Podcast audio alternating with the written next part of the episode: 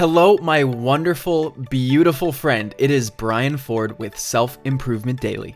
Take ownership of your personal development one tip at a time.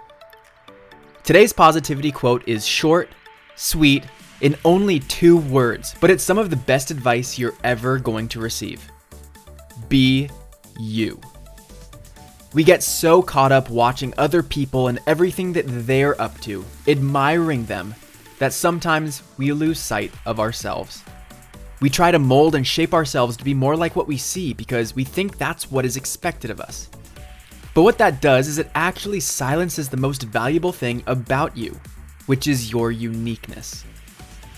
So if you see things a little differently, good. If you think about something a little differently, good. It is the you behind it all that offers and contributes something that no one else can. If we were all supposed to be the same, then we would all be the same. But that's not how it is, and we should celebrate that diversity. Of course, there are guidelines to fit within. I personally don't think it's right to be so over the top you that it comes at the expense of someone else's experience.